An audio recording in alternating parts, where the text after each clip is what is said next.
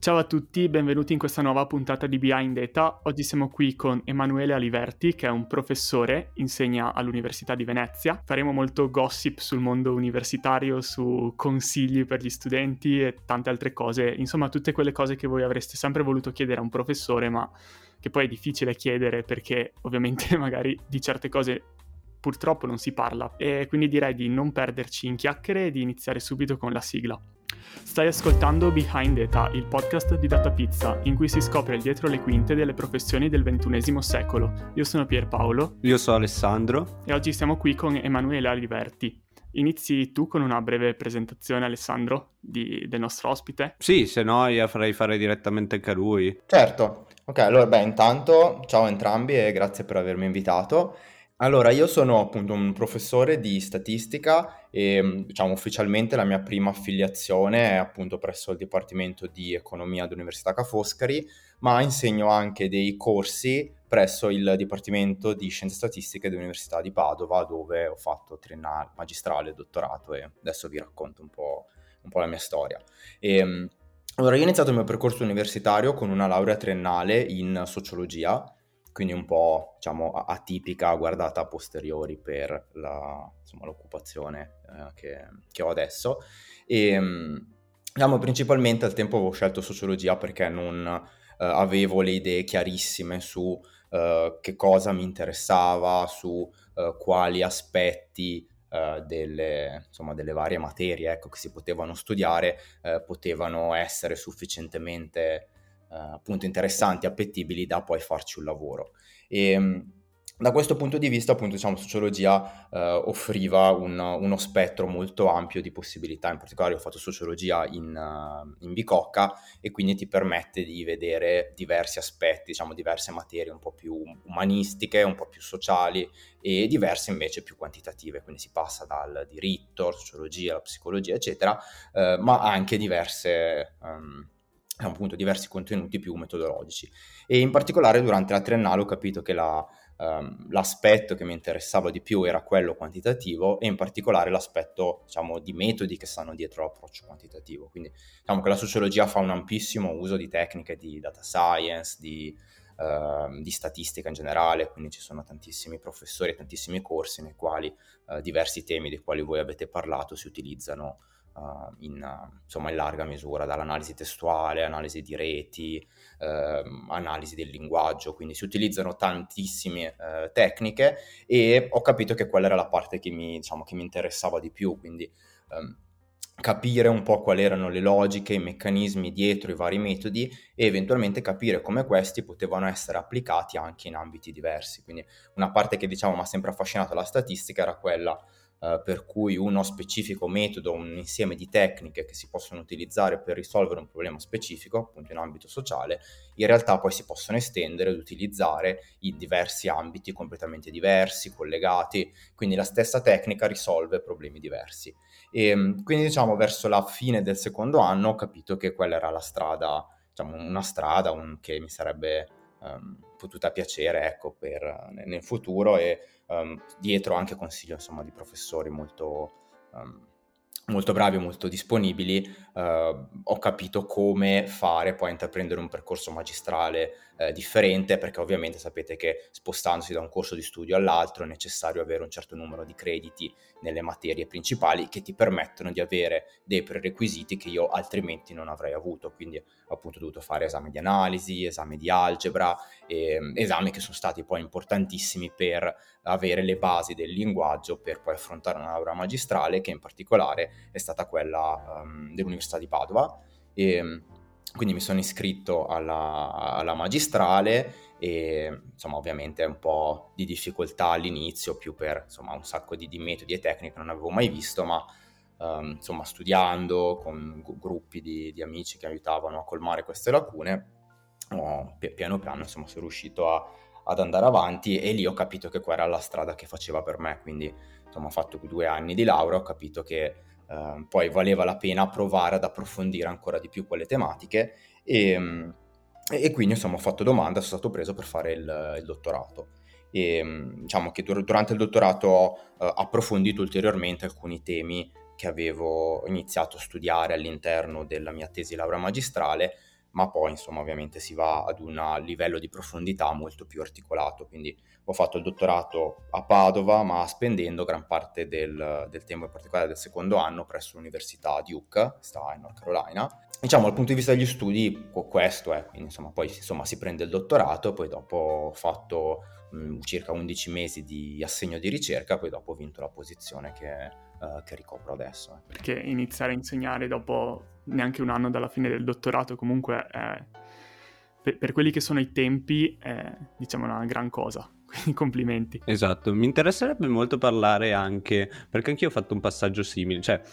quasi simile, diciamo che sono passato da economia a data science e ho sempre vissuto, forse per i primi tempi almeno, eh, quella che è un po' chiamata la sindrome dell'impostore. Volevo sapere nel tuo passaggio da sociologia a statistica, che è stato ancora più un passaggio radicale, diciamo, eh, se hai vissuto questo tipo di situazioni o se ti ci sei mai ritrovato addirittura anche nel dottorato dopo o se poi nel dottorato dopo una volta finita la magistrale eri comunque sereno diciamo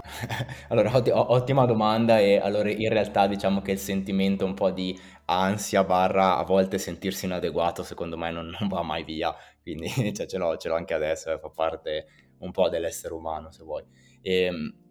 allora o- ovviamente eh,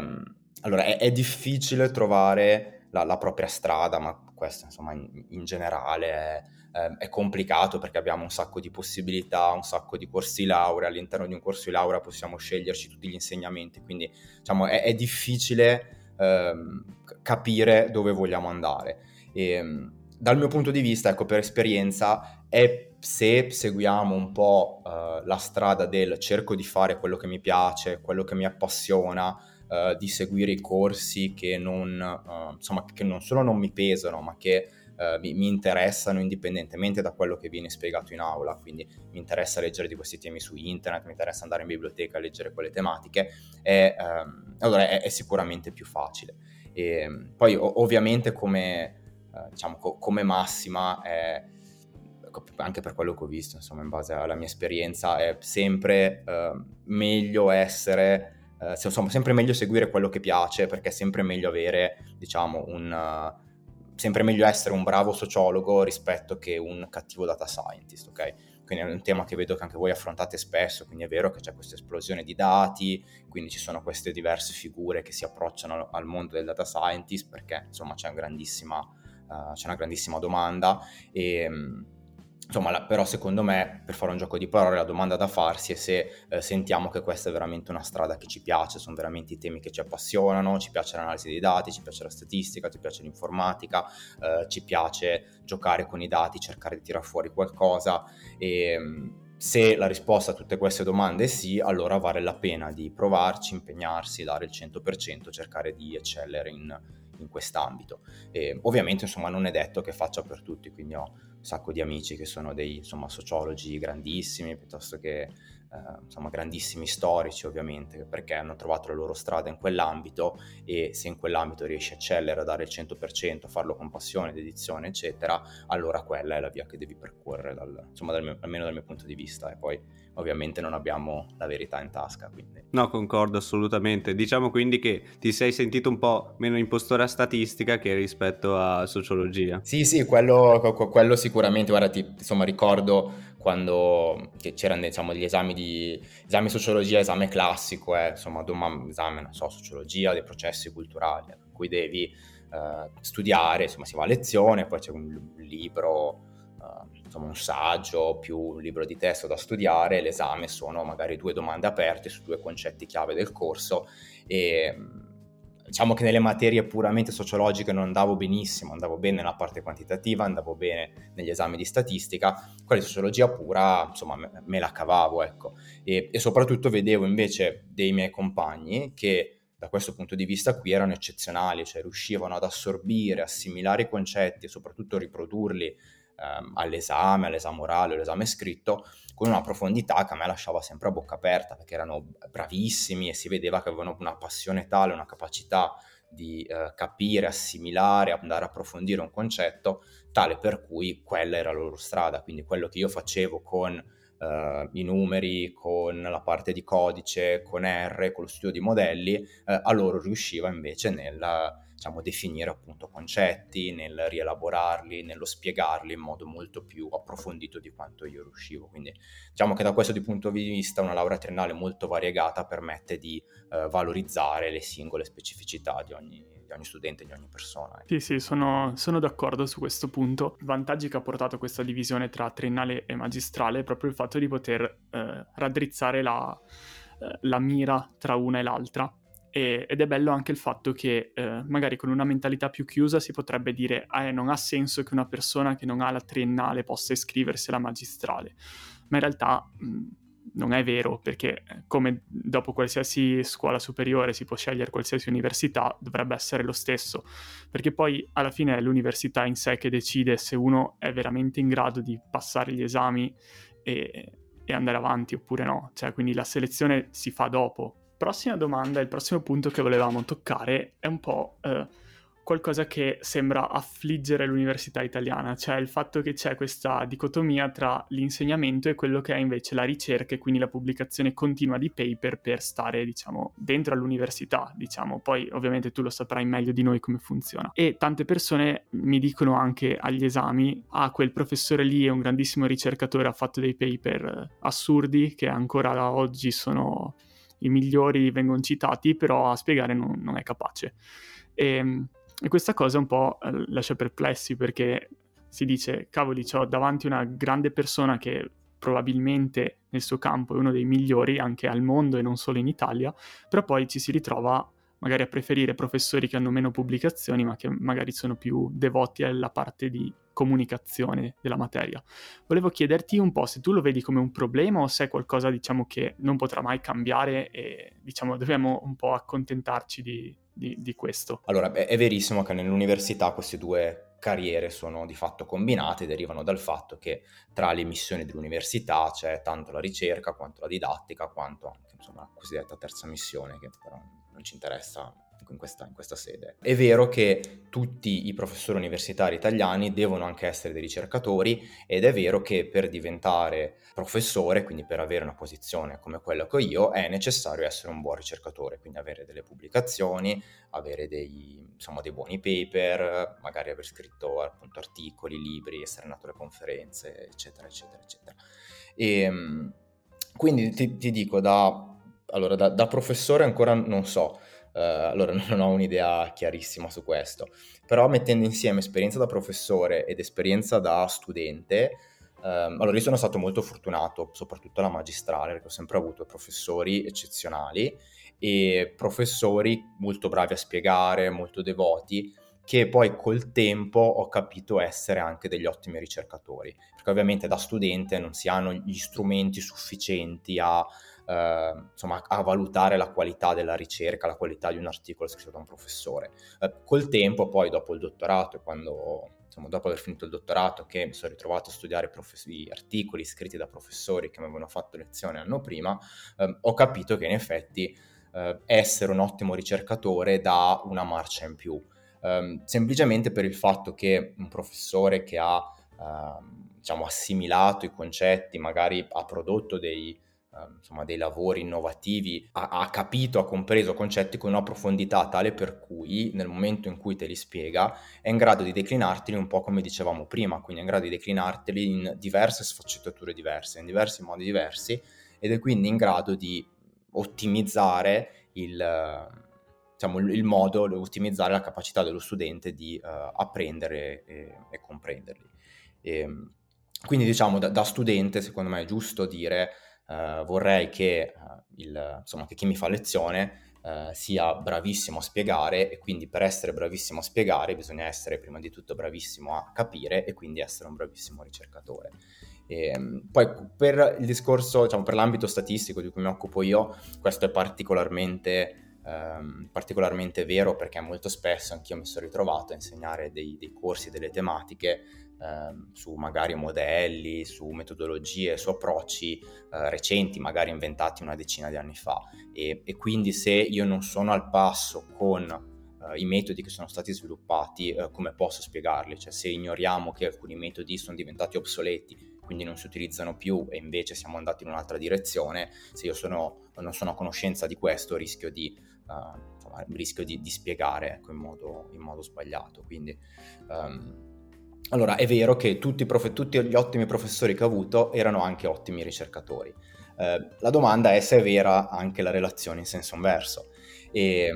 allora, e su questo, diciamo, non, non so, non ho un'opinione chiara. Um, certamente essere in grado di spiegare, diciamo, il compito didattico è un, un, linguaggio, se vogliamo, è un'abilità diversa, quindi essere in grado di parlare eh, in modo chiaro, di catturare l'attenzione, eh, di capire le persone che hai davanti se stanno capendo oppure se eh, invece si stanno annoiando, eventualmente capire perché non stanno capendo quindi perché mancano i prerequisiti e quindi devo consigliare qualcosa, perché ho spiegato male un concetto e allora devo un attimo tornare indietro. Uh, questa è un'abilità da, da acquisire che appunto uh, non dico tanto da professore quanto da studente, quando ho visto c'erano dei professori che uh, insomma riuscivano a ripercorrere il tuo processo cognitivo e capire che in quel momento tu, ti eri, tu da studente ti eri inceppato e quindi dovevano rispiegarti bene quel passaggio quel passaggio in modo più, in modo più chiaro. E, ehm, quindi sì, diciamo, sono due dimensioni che, che, non sono completamente ortogonali tra di loro, ok? Quindi c'è un, una bella dose di, diciamo, un, un'ampia dose di, di, di correlazione. E, ehm, poi su, sul, insomma, su, come il sistema invece tende a, a, a valutare, ecco, a premiare la ricerca piuttosto che il, insomma, piuttosto che la didattica, anche lì insomma si apre, si apre, un mondo, più un discorso politico, ecco se vogliamo. Diciamo che ehm, insomma sicuramente l'università è lo spazio in cui in Italia si fa ricerca e ehm, a me piace tantissimo fare ricerca, piace tantissimo anche insegnare, quindi eh, non mi sono mai posto il problema di quale delle due dimensioni fosse più importante. A me piacciono entrambi e piacciono entrambi e nell'università c'è la fortuna di fare eh, tanta ricerca, quindi soprattutto diciamo, in, ambito, in, ambito, statistico, quindi non abbiamo problemi di dati che ce n'è dappertutto, non abbiamo problemi di eh, insomma, pestarci i piedi o eh, di rischiare di occuparci lo stesso tema perché ci sono talmente tanti temi, talmente tanti modelli da sviluppare per cui eh, insomma, riusciamo a sviluppare la nostra ricerca liberamente, ma anche dal punto di vista della didattica, quindi sono tantissimi corsi belli da insegnare, abbiamo la possibilità di aggiornarci, quindi escono tecniche nuove e possiamo inserire nel corso, eh, scopriamo che quello che avevamo spiegato prima non, non, si stima più utilizzando un certo algoritmo, ma se ne usano altri, quindi possiamo ringlobarli. Quindi diciamo io cerco di Uh, insomma c- cerco di bilanciarli, quindi ovviamente sono all'inizio, quindi non, non, posso dire di essere né un bravo ricercatore né un bravo professore, ma insomma certamente cerco di fare del mio meglio, eh, cerco di fare il più possibile nella ricerca, cerco di fare il più possibile nella didattica, spesso mi accorgo che temi e concetti che emergono quasi casualmente dalla ricerca poi sono utili nella didattica e viceversa, quindi spiegando un certo tema eh, mi accorgo che ci sono delle sfaccettature che non sono mai eh, state approfondite in modo sufficientemente chiaro o in modo eh, in modo interessante e quindi inizio a lavorarci e questo stimola Uh, magari idee di ricerca nuove. Quindi sono, eh, secondo me è, è utile ecco, che, vadano, che, vadano, insieme perché entrambe ne, entrambe ne beneficiano. Sì, diciamo che eh, quello che vedo io da studente, eh, almeno, è la cosa che anche per insegnare bene, per essere un bravo professore, bisogna impegnarsi, cioè l'impegno eh, viene poi veicolato agli studenti, cioè gli studenti apprezzano una persona che si impegna per insegnare bene. Cioè, secondo me il concetto sbagliato che alcuni, non tutti i professori, hanno è che una volta che sei competente della materia al 100% e sai bene quello di cui sta parlando, sei anche un bravo insegnante, per osmosi quasi, ma non sempre questo avviene poi nella realtà eh, perché c'è bisogno anche lì di una, di una, certa dose di impegno, di mettersi sotto a fare le cose e lo vedo proprio, ci sono certi professori che wow, cioè dici ci sta mettendo l'anima per fare questo corso, veramente, cioè non rinunciano a cose. Invece certo. ci sono altri che secondo me buttano un po' lì la cosa e la, la vedo proprio come una cosa secondaria, eh, come un, un onere, diciamo. Cioè. È, è, vero, cioè, diciamo, c'è il fatto che diciamo, la, una del, dal punto di vista proprio um, diciamo, più, più co- contrattuale, se volete, è vero che il professore universitario è, una, uno dei lavori che ha uh, libertà maggiore, quindi abbiamo libertà uh, non dico totale, però abbiamo ampia libertà su temi di ricerca, su cosa approfondire, eh, la didattica dal punto di vista puramente contrattuale è un vincolo, quindi bisogna fare tot ore di insegnamento all'anno, un calendario in un certo modo, quindi è vero che da quel punto di vista lì è un vincolo. Dall'altro lato però il tuo, insomma, il tuo lavoro, quindi ricordo c'era un professore in America, David Banks, con cui parlavamo di questo e, e ancora quando ero al dottorato, mi ricordo che lui mi disse, guarda, se tu vuoi fare questo lavoro e a te insegnare non piace, eh, sai che in media per un terzo barra metà della tua vita tu sarai infelice. Perché eh, tu ti devi occupare di quello, il lavoro è questo, quindi eh, non è detto che piaccia a tutti, è un po' collegato al discorso che facevamo prima, non è detto che, eh, insomma, che, che insegnare piaccia a tutti, quindi insomma se è un peso, se viene vissuto male, ecco probabilmente, ehm, ecco, probabilmente c'è qualcosa che non va. Mentre sul fatto ecco, di impegnarsi, insomma, questo è, sono d'accordissimo, vale penso un po' per tutti gli ambiti nella vita, cioè ehm, ricollegandoci al discorso di prima, l'importante non è fare, ma l'importante è fare le cose bene quindi farle bene, con dedizione, con impegno, dando il 100%, perché l'effetto che si produce poi è moltiplicativo, quindi è bene per me perché faccio qualcosa che mi piace mi stimola, ma bene per tutti quelli intorno, in questo caso gli studenti, collaboratori, eccetera, che eh, riescono a beneficiare dalla mia, dalla mia attività. Ecco. Anche, anche, perché penso che oggi più, più che mai, se uno vuole fare il ricercatore basta senza dover per forza insegnare, ci sono altre strade in cui le grandi big tech, eccetera, offrono un sacco di posti a ricercatori che magari hanno il PhD o hanno fatto carriera in università, eh, anche molto ben pagati, magari eh, giusto per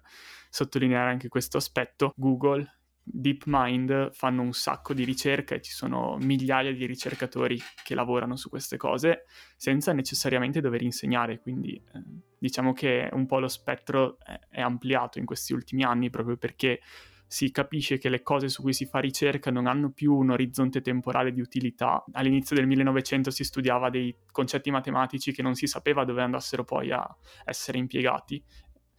eh, è qualcosa che poi è più tangibile perché eh, se domani Google crea una nuova rete neurale per fare la traduzione ancora migliore, tra un anno quella rete magari è utilizzata da tutto il mondo su Google Traduttore, per fare un esempio. Certo. Allora, quello che facciamo di solito noi con Data Pizza è prendere eh, dei concetti magari difficili, come possono essere reti neurali, e altri concetti comunque di statistica, data science, e snocciolarli nella loro componente più essenziale e più semplice. Eh, quindi quello che ti volevo chiedere era di raccontarci in maniera semplice ehm, di cosa ti occupi in generale nel, nella tua ricerca, cioè cosa, sta, cosa fai come ricercatore? E poi se ci volessi raccontare magari qualcosa di, che dice che colpisce subito la persona, come se volessi fare un post. Certo, allora diciamo, partendo da, dal generale, um, allora io mi occupo di uh, sviluppare metodi e tecniche statistiche, quindi partiamo dal, dall'ambito più generale possibile. E, um, quindi, se vogliamo, in, in, termini concreti, questo vuol dire uh, di fatto uh, fare data science nella sua essenza più pura, quindi sostanzialmente si parte da dei dati, generalmente forniti da degli esperti in un settore, quindi possono essere nel mio caso psicologi, eh, neuroscienziati, eh, persone che lavorano in ambito giuridico, quindi con dei dati, con dei problemi e quello che noi facciamo è cerchiamo di approcciarci a questi problemi per risolverli sviluppando, sviluppiamo delle tecniche, dei modelli che permettono di, eh, insomma, di rispondere agli interrogativi che ci sono stati posti. Quindi ehm, partiamo da un caso particolare, da un esempio specifico. Eh, generalmente nel momento in cui noi siamo interpellati, le tecniche cosiddette eh, standard non funzionano, ok? Cioè se eh, alla domanda di ricerca si risponde con un pacchetto classico, allora non serve ricercatore in statistica. Ok, quindi se ad esempio l'esempio del sociologo quantitativo ha le sue domande di ricerca, il suo R, Python, SPSS, schiaccia il bottone, risponde, guarda i coefficienti, guarda il p-value, risponde, scrive l'articolo, fa le sue analisi, ok? Quindi quello è, quello è un altro lavoro. Eh, noi quando entriamo in gioco nel momento in cui questi i modelli, eh, gli strumenti a disposizione degli esperti non bastano. Quindi c'è qualche problema, può essere perché i dati sono troppo grandi, sono troppo complessi, presentano delle forme di dipendenza che eh, non ci si aspettava, presentano un formato che, non, insomma, che gli esperti non sanno gestire. Allora noi che cosa facciamo in quel punto, in quel momento? Cerchiamo intanto di contestualizzare il problema, di capire quali sono le domande specifiche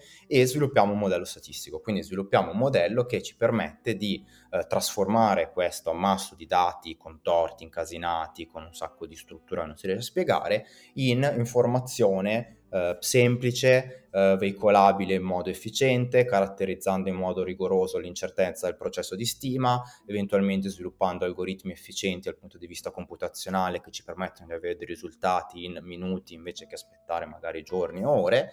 e, e quindi insomma forniamo risposte interrogativo specifico. Eh, la parte interessante della ricerca ovviamente è che questo tipo di tecniche, innanzitutto, benché sviluppate in un, concetto, in un contesto uh, specifico, poi in realtà sono quasi sempre applicabili in contesti diversi. L'esempio da cui siamo partiti della, insomma, dei metodi statistici, quindi modelli come ma dalla regressione alle reti neurali hanno un'ampia eh, gamma di casi in cui possono essere applicati, quindi si parte da un problema specifico, ma dopodiché dal particolare si riesce a generalizzare al generale e eh, lo strumento specifico può essere utilizzato in altri contesti, quindi il modello che sviluppiamo ad esempio per degli eh, psicologi domani scopriamo essere utile per dei biologi per caratterizzare le interazioni tra eh, molecole, DNA, insomma tra eh, qualsiasi altra, altra,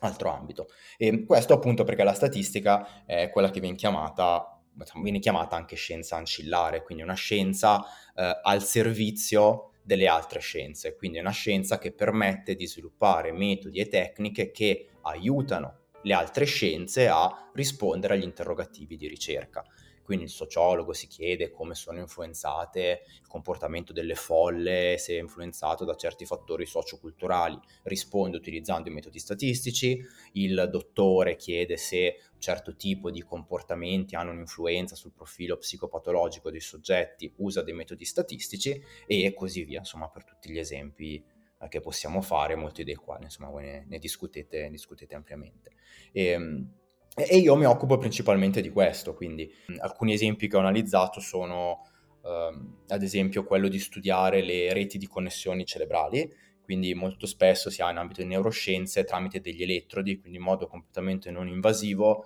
eh, si riesce a misurare l'attività eh, del cervello delle persone quindi mi sono occupato di questo, mi sono occupato di uh, investigare la relazione tra i profili psicopatologici e le scale empatiche in alcuni pazienti che hanno tentato suicidio, quindi questo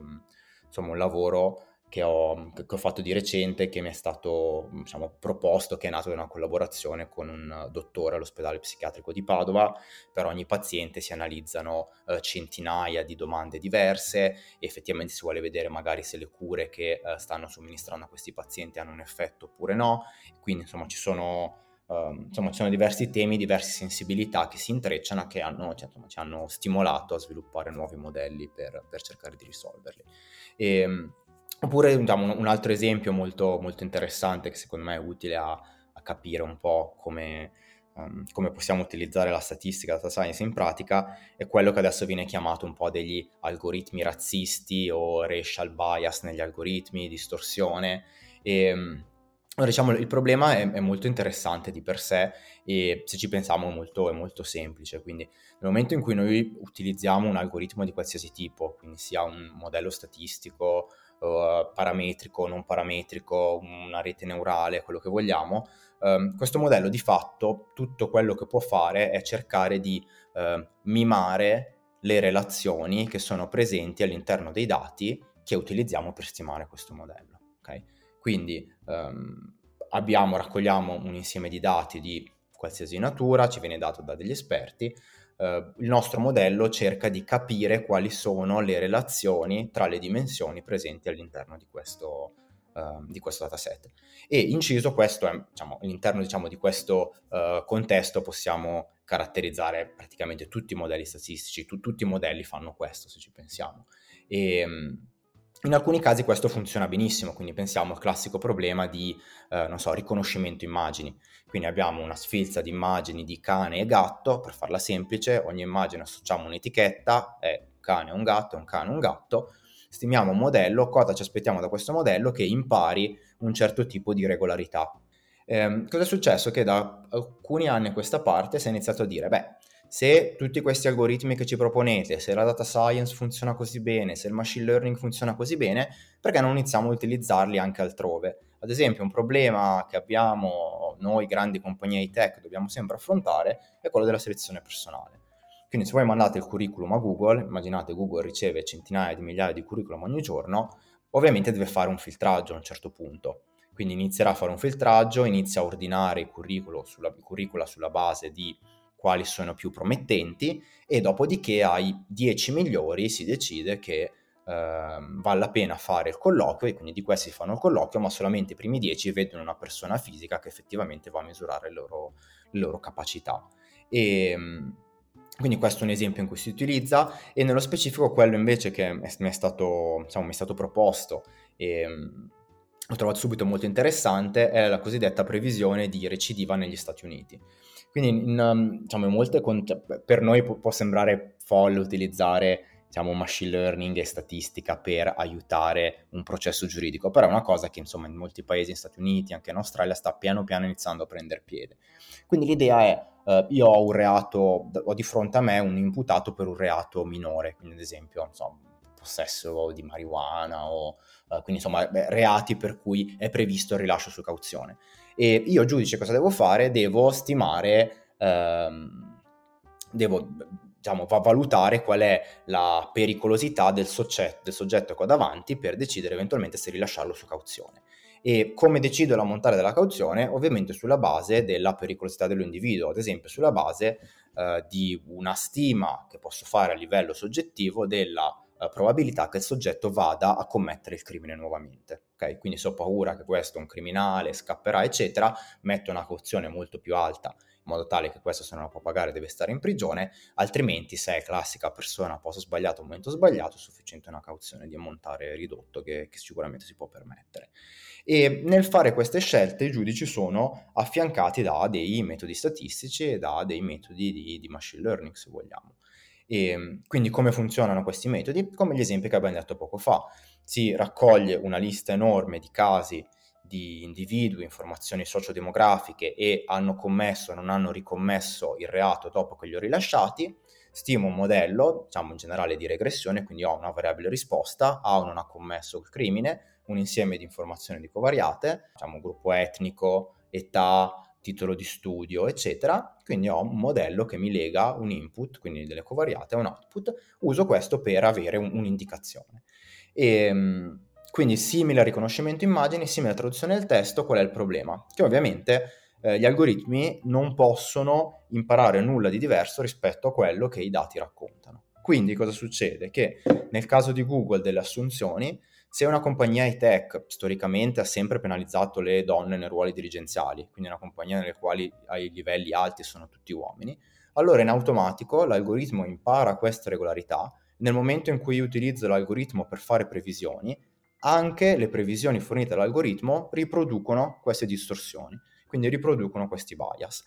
In ambito giuridico cosa succede? Che alcuni gruppi etnici minoritari, eh, afroamericani di un certo quartiere, eccetera, hanno una propensione più alta e quindi l'algoritmo non riesce a imparare qual è il livello di criminalità sottostante, ma semplicemente impara queste associazioni, chiamiamole spurie, presenti all'interno dei miei dati e nelle previsioni continueranno a riprodurre queste distorsioni.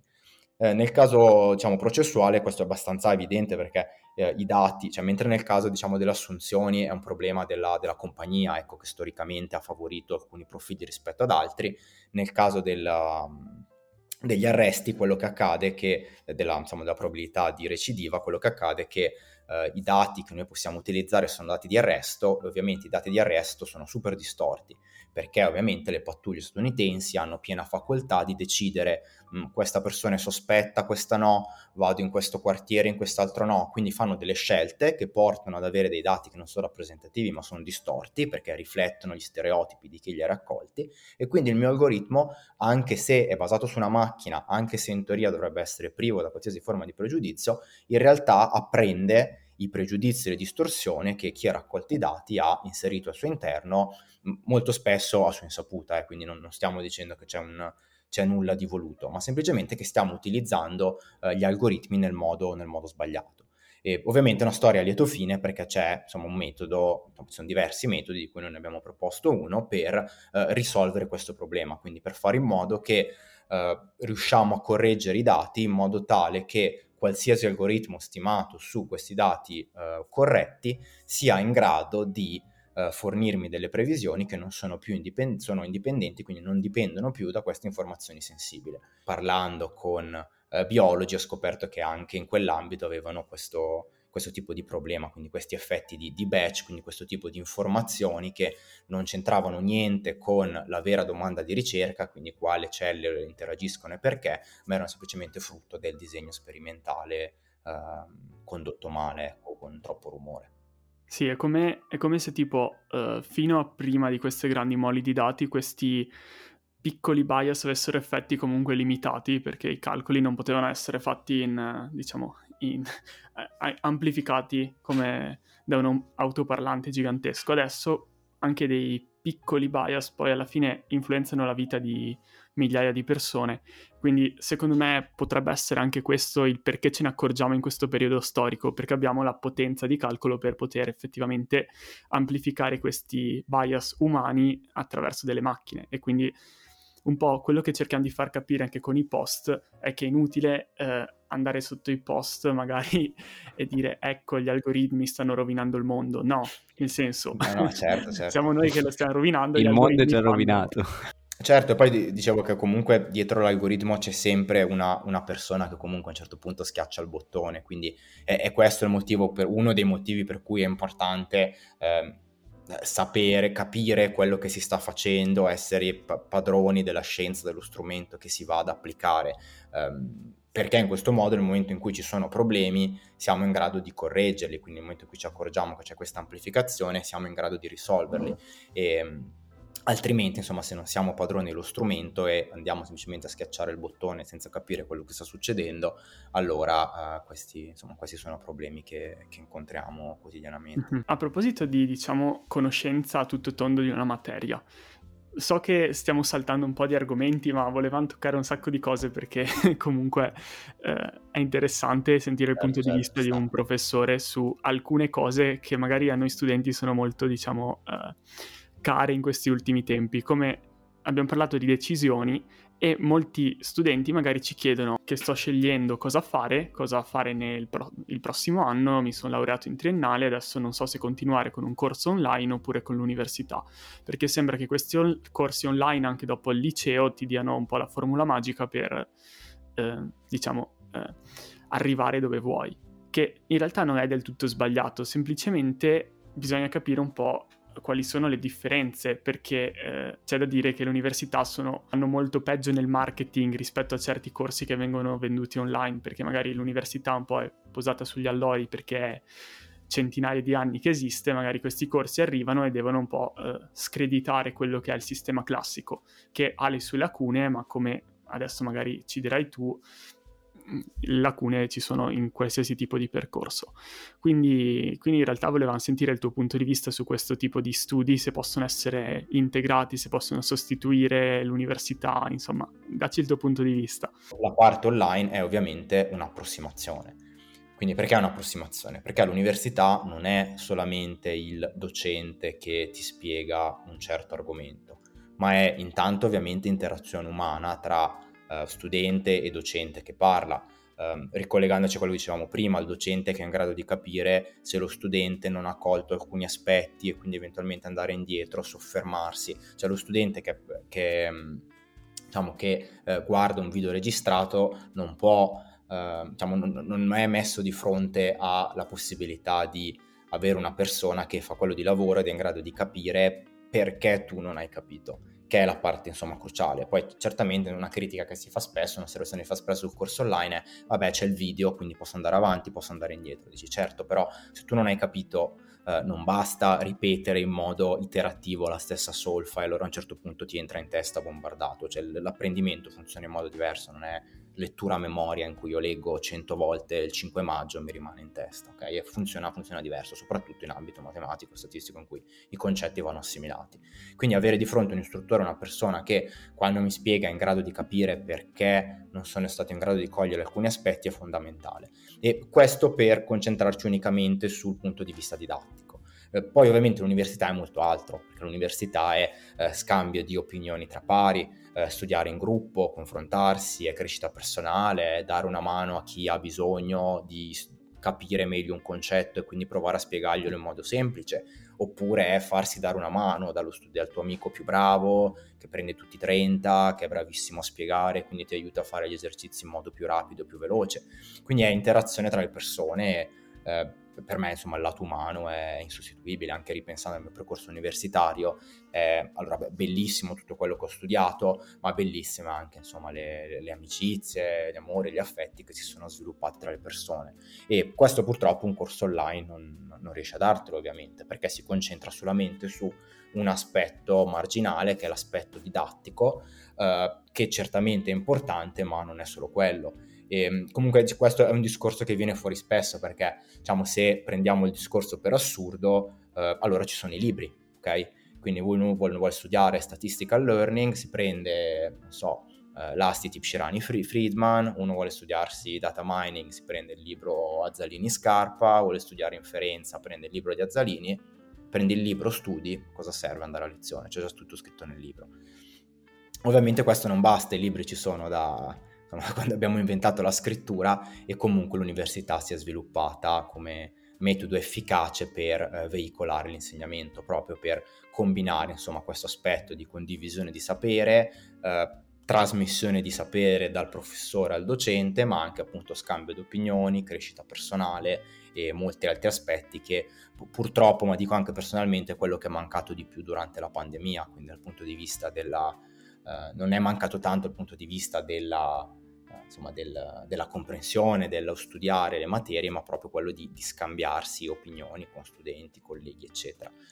Poi se vogliamo questo secondo me ha anche una ricaduta in positivo, eh. quindi questi due concetti non sono tra di loro indipendenti, ma eh, io faccio lezione, ascolto, capisco, prendo appunti, dopo lezione ne discuto con i miei compagni, eh, c'è chi ha capito una cosa, che ne ha capito un'altra, mi faccio spiegare, facciamo l'esercizio insieme, eh, proviamo a implementare il modello insieme, eccetera questo crea un effetto moltiplicativo, per cui io non solo cresco da quel punto di vista umano, ma anche il mio livello di comprensione e di eh, capacità di aver assimilato i concetti eh, risulta in automatico accresciuto perché ho, insomma, un concetto l'ho raccontato, me lo sono fatto spiegare, l'ho approfondito, ne ho discusso e quindi insomma siamo, eh, siamo cresciuti. È un po' di più del solo apprendere determinate competenze, cioè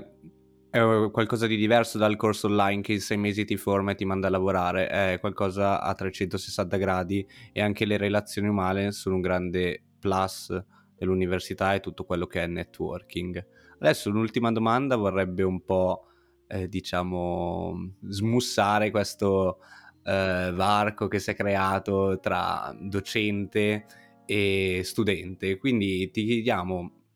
se vuoi dare tre consigli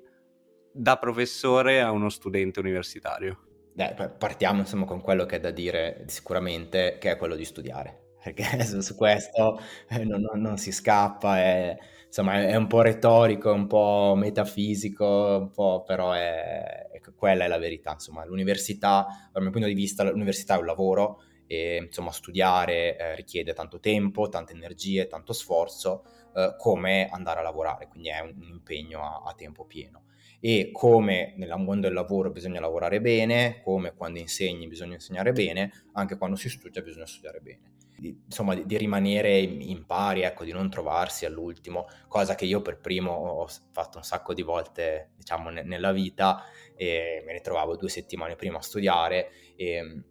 diciamo, soprattutto se uno per le scienze più STEM, quindi per la matematica, la statistica, la fisica,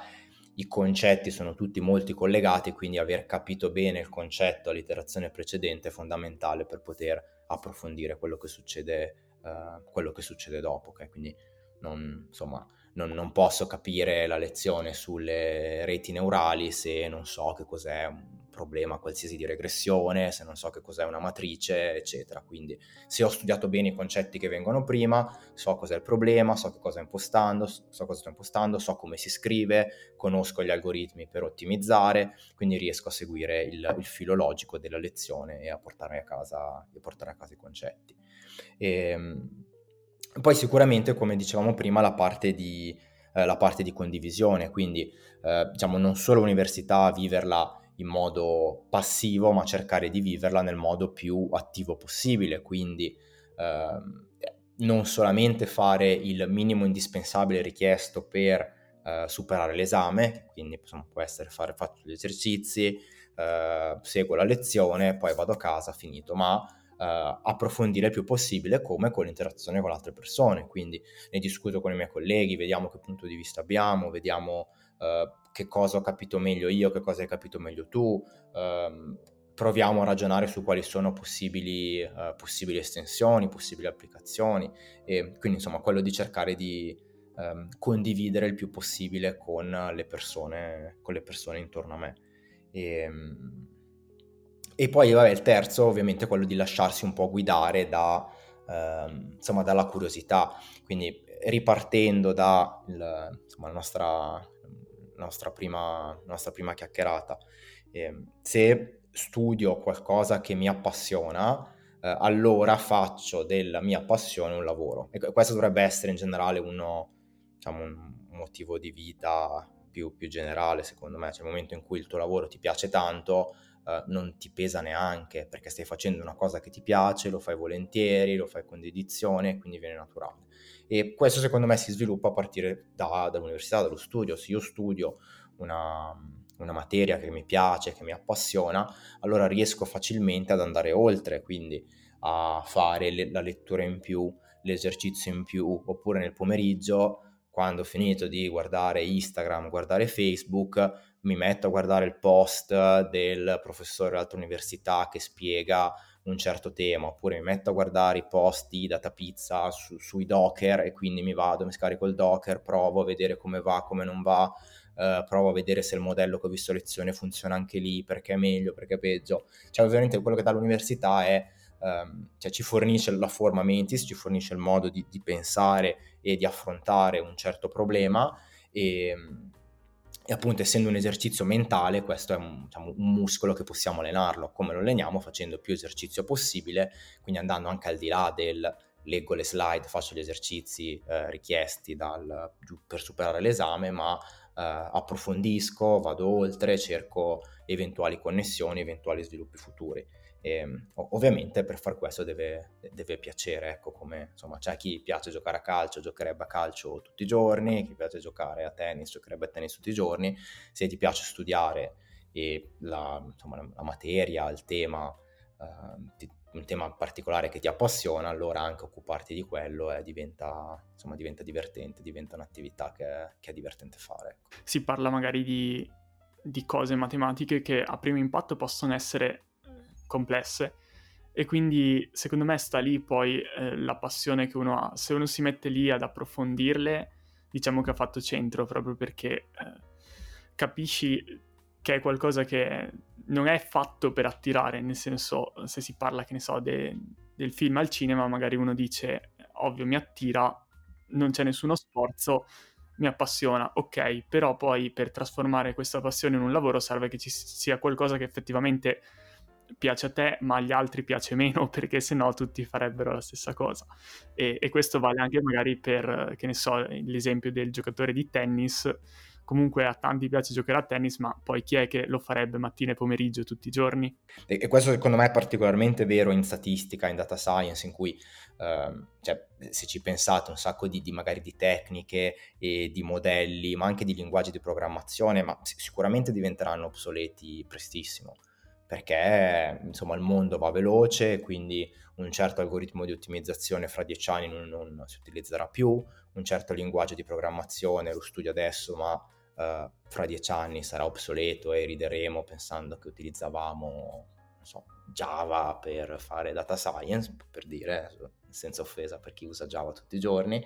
E, ehm, per, però il punto qual è? Che sapere, già, sapere quel linguaggio, quella tecnica è sufficiente a passare l'esame, ma non è quello l'obiettivo dell'università. L'obiettivo dell'università è darti capacità critica, formamentis, capacità di ragionare, tale per cui domani esce un metodo nuovo, un linguaggio nuovo, io sono in grado di uh, studiarlo, apprenderlo e utilizzarlo in modo, in modo efficiente. Ecco, l'università mi dà queste capacità più che uh, insomma, la, la, competenza specifica per risolvere un, un, piccolissimo problema con uno strumento che esiste in quel momento, ma domani chissà. Che poi, che poi, sono discorsi che molto spesso vengono fatti anche, che ne so, agli open day dell'università, però poi si, si, comprendono quando si sta per finire o si ha finito da, da, tanto tempo, perché proprio magari non si è pronti a capire certi concetti seppur semplici. È vero. Cioè, mi riconosco nella persona che all'inizio diceva sì, sì, eh, parole, parole, però poi eh, bisogna passare gli esami. Poi in realtà, una volta che gli esami sono finiti, si riguarda indietro e si, ci si chiede cos'è rimasto e, e di sicuro non è, cioè non ci si ricorda come era fatto l'esame il giorno dell'esame. È, è vero che su questo, insomma, non si... motivo per cui bisogna fidarsi del, insomma, del professore dell'insegnamento è, è, proprio questo, insomma, che uh, se, alla, se, si è imparato a ragionare, il, il modo per, di affrontare un problema, il modo in cui si sviluppa un modello, il modo in cui si uh, trasformano i dati in un certo modo per poter uh, risolvere domande di ricerca, è insomma so- sopra il tempo, sopra qualsiasi linguaggio di programmazione, qualsiasi architettura che ci troveremo ad utilizzare, ma appunto è, è l'importanza di concentrarsi sul metodo e non sul pacchetto R, schiaccio il bottone, risultato, coefficienti, p-value. Esatto, perfetto. perfetto.